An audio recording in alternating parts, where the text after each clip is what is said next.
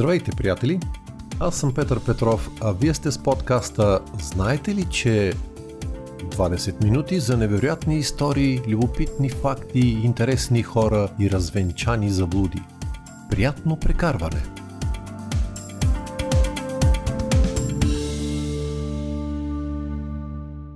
Спомняте ли си Островът на съкровищата?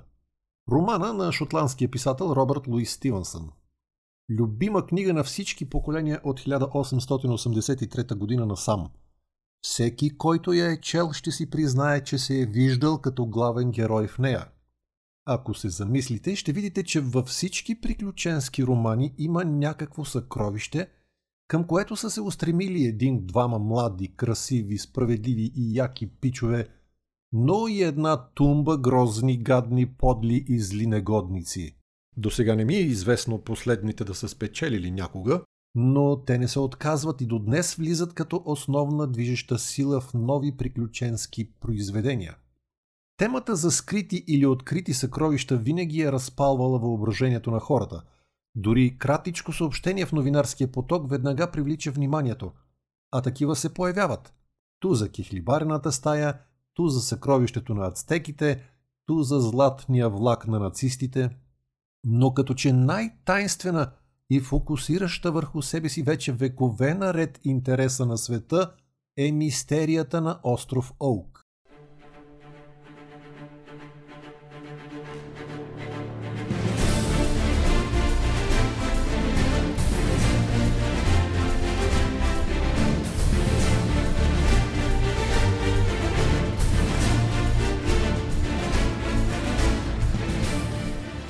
Оук е малък остров, около половин квадратен километър в Северния Атлантик, в непосредствена близост до континенталния бряг на провинция Нова Скотия, Канада. Покрите с дъбови дървета, откъдето идва името му. Най-високата му точка е на 11 метра над морското равнище. Историята за това, че там има нещо тайнствено, започва през 18 век, когато някакъв моряк от екипажа на капитан Кид на смъртния си одър се изповядва – че на острова има заровено съкровище за 2 милиона паунда.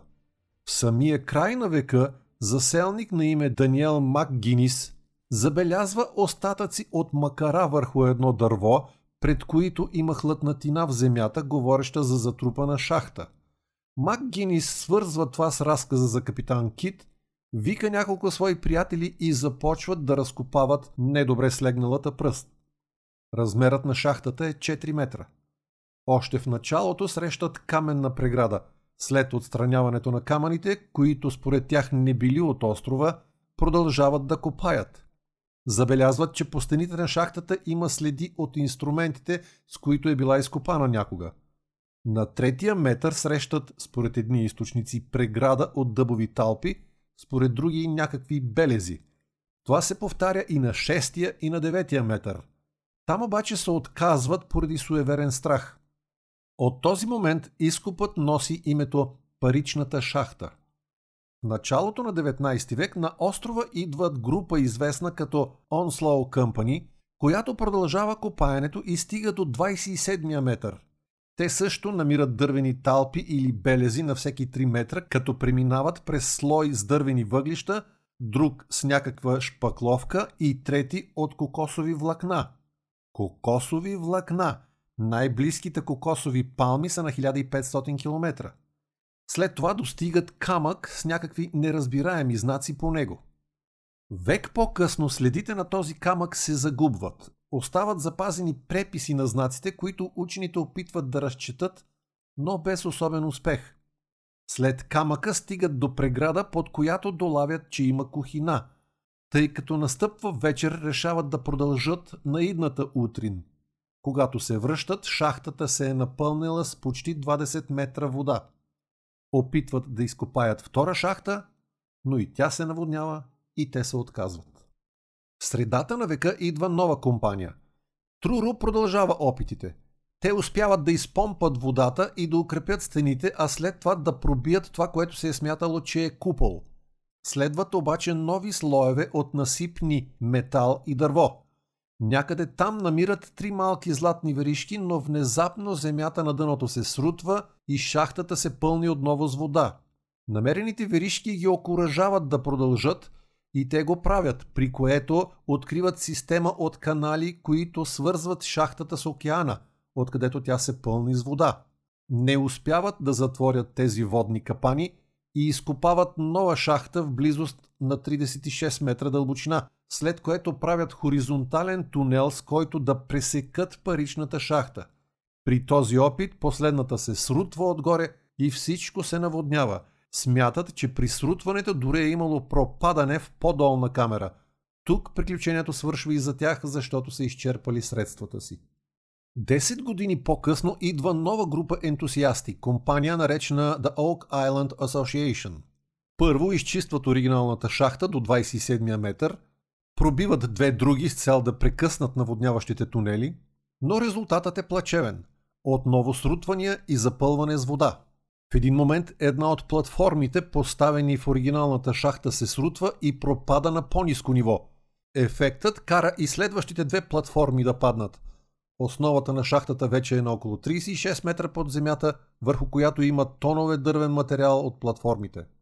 Следват нови опити да се запушат каналите, по които шахтите се наводняват и да се изпомпва водата. Напразно. Дадена е първата жертва. Инспекция от минни инженери обявява шахтата за опасна. Компанията няма повече средства и преустановява работа. След тях идва нова компания – The Halifax Company – не успява да направи нищо. В края на 19 век идва още една група. Единственото, което постигат е да дадат втора жертва и да налеят в шахтата червена боя, с което се разкриват три изходни дубки в океана, откъдето тунелите се пълнят с вода. Идва 20 век. 1909 на острова пристигат групата на капитан Хенри Болдуин. В неговия екип е и бъдещият президент на Съединените щати Франклин Делано Рузвелт. Шахтата е разчистена до 34-я метър. Спуснати са и водолази. Не успяват да открият нищо. Болдуин изследва камъка със знаците, но към този момент не намира никакви следи от такива. Следват нови опити до началото на Втората световна война. Всяка нова група открива артефакти от предшестващия, но нищо повече. От 1959 до 1966 идват нови ентусиасти с нова мощна техника. Дадени са още две жертви, без резултат. От 1967 до средата на 90-те на терена е друго съдружие с водещото участие на Дан Бланкеншип. След малко ще ви кажа за него допълнително. Изкупуват земята на острова, за да може да имат свободен достъп навсякъде – свързват острова и континента с път от насип, за да може да се вкарва тежка техника, успяват да намерят доста артефакти на различни места, говорещи за активна дейност преди векове, но от шахтата нищо. Копаят, срутва се, пак копаят, свършват парите и прекратяват без да са открили нищо. От 1996 следва известно затишие поради съдебни битки между дотогавашните партньори за собствеността върху парцелите на острова. И така стигаме до 2006, когато, когато на острова се появяват братята Марти и Рик Лагина. Като деца Рик прочита една статия за съкровището на остров Оук в Reader's Digest от 1965 година и бива засмукан така от историята – че остава за цял живот в нейния въртоп. Започват с брат си по-детски даровят из Мичиган, откъдето са с надеждата да намерят индиански реликви. Тези техни игри сякаш са като репетиция за най-големия лов на съкровище на нашето време. С годините тинейджърското им увлечение по остров Оук само се засилва.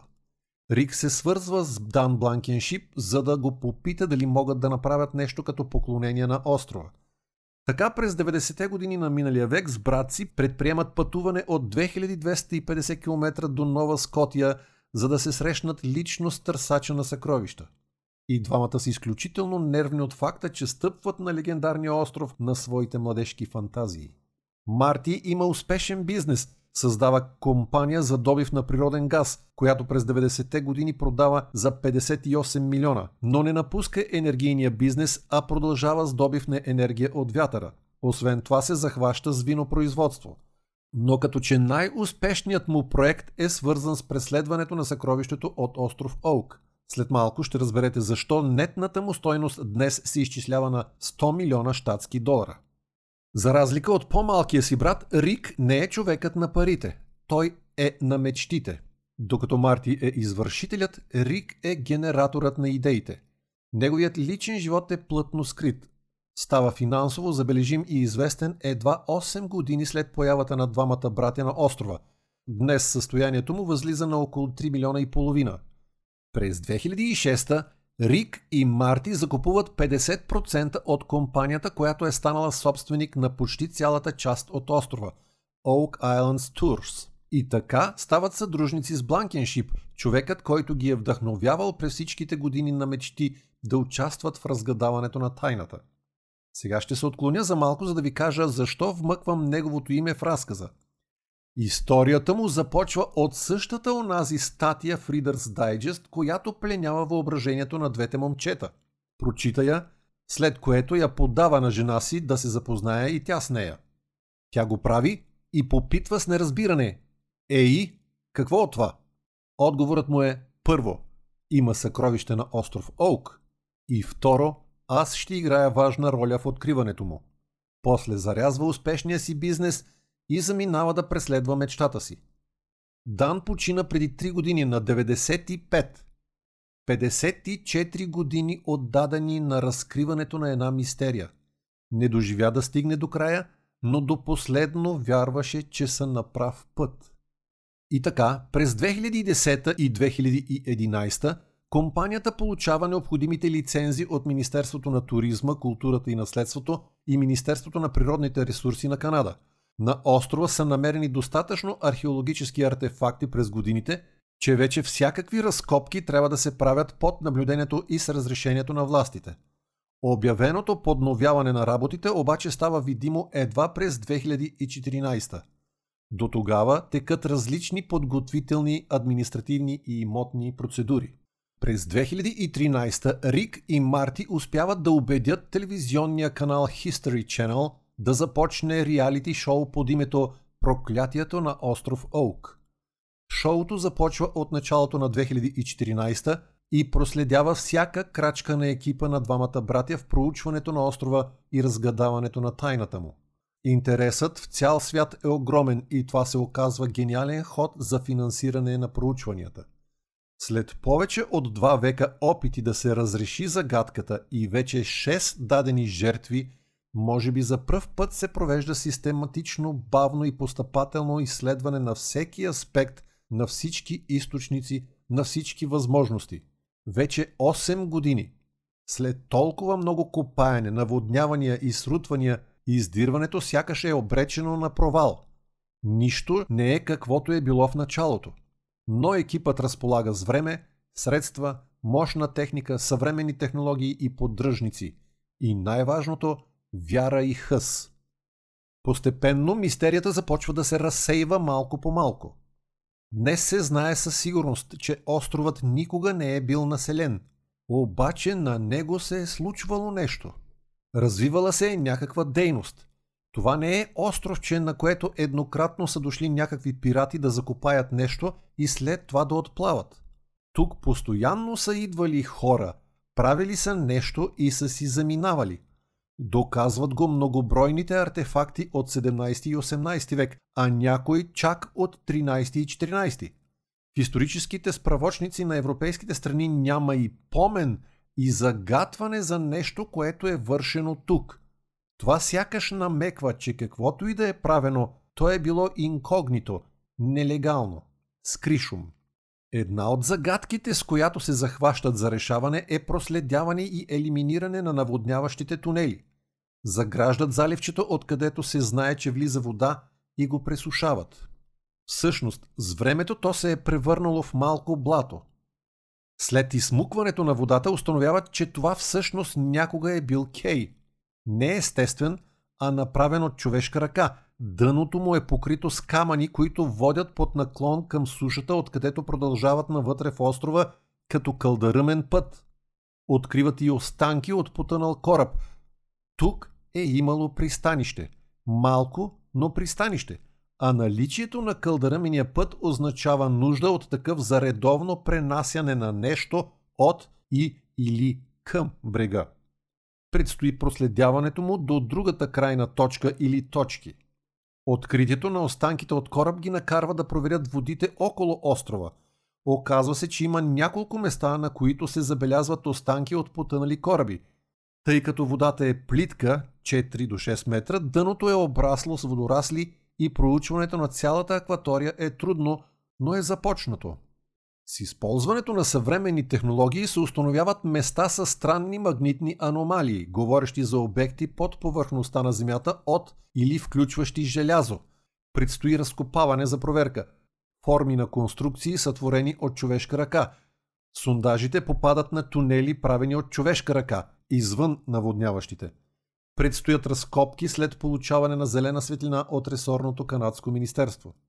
Но най-обнадеждаващо от всичко е химическият анализ на водата в една от изкопаните шахти.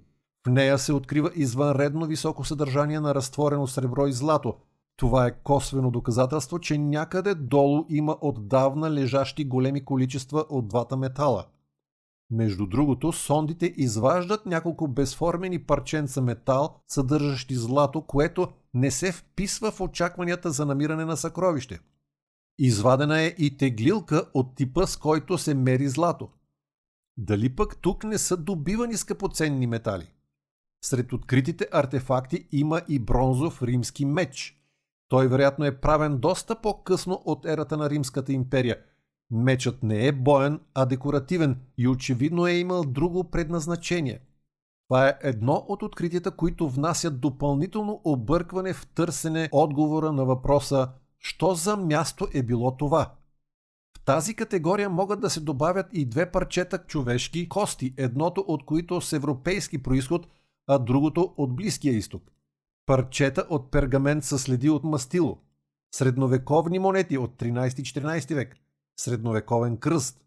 Впрочем, на острова има и 6 камъка, разположени във форма на кръст с големина около 110 на 265 метра – какво е предназначението им все така е загадка. Изхождайки от всичко намерено до днес, е очевидно, че тук не става дума за обикновено заравяне на съкровище. На лице е нещо, което специалистите определят като най-великото инженерно творение на американския континент от преди технологичната ера. Освен първоначалните предположения за скрито пиратско съкровище, с течение на времето се появяват и други. Откриването на артефакти, свързани с ордена на тамплиерите, повдига въпроса дали тук не е крито тяхното съкровище. Известно е, че флотът на тамплиерите мистериозно изчезва при погрома над ордена на 13 октомври, петък 1307. За тези, които не знаят, смята се, че от тогава датира поверието за черен петък 13. Има и други предположения, например, че построеното на острова е дело на инженери от френската армия – криещи съкровищницата на крепостта Луисбург, Нова Скотия, след като британските сили я превземат по време на 7 годишната война 1756-1763. Друго едно предположение гласи, че строителите са британски инженери и моряци, които са искали да съхраняват плячката, придобита при тяхното нахлуване в Куба по време на същата 7 годишна война, оценена на около 1 милион паунда – Трети също вярват, че строителите са британци, но това са войските им, разположени на континента по време на Американската революция, която е няколко години по-късно 1765-1784. И трите обаче не обясняват намерените артефакти с по-ранна датировка. Поради това някои са склонни да мислят, че строителите са испански моряци, които използват мястото да крият съкровищата от разбити галеони, което изтегля строежа с до два века по-рано – между 16 и 18. Има и по-екзотични предположения, които ще ги спомена само за протокола. Например, че на острова се крият бижутата на Мария Антуанета или че това е мястото, където розенкройцерите, чието лидер е Франсис Бейкън, са криели древни ръкописи и артефакти, сред които и оригиналите на неговите пиеси, приписвани днес на Шекспир. Без доказателства е и третата подхвърляна идея за коптски емигранти, бягащи от чумата в Северна Африка. Основанията са, че надписът от изчезналия камък бил приличал на коптски. През последните няколко години от 8-те, в които върви реалити форматът по History Channel, интересът към него започна да спада заради бавното развитие в разкриването на мистерията. От миналата година обаче след няколкото по-съществени открития той скочи отново. Като че ли натрупаните количества артефакти и знания наближават момента на качествен скок. Вече доста по-ясно се усеща, че системните изследвания приближават отдавна чакания момент. Очевидно е, че това очакване го има и сред партньорите в компанията собственик на земята Oak Islands Tours, защото към момента на подготовката на този епизод – тя беше спряла туристическите посещения на острова. А до кога ще продължи опитът на братята Лагина и техните партньори? По всичко личи, че те имат волята, силите и средствата да стигнат до края, какъвто и да е той. Независимо дали сте истински вярващ или скептик към мистерията, идеята за заровено съкровище на остров Оук е завладяваща – тя е доказателство за силата на вярата и надеждата на поколения изследователи и олицетворява тяхната решителност и изобретателност. Тяхната отдаденост заслужава уважение и пожелания за успех. Накрая, за да добавя още малко тайнственост, ще спомена и за носещата се легенда, според която проклятието ще се разсее и всичко ще се изясни след седмата жертва. Остава само една –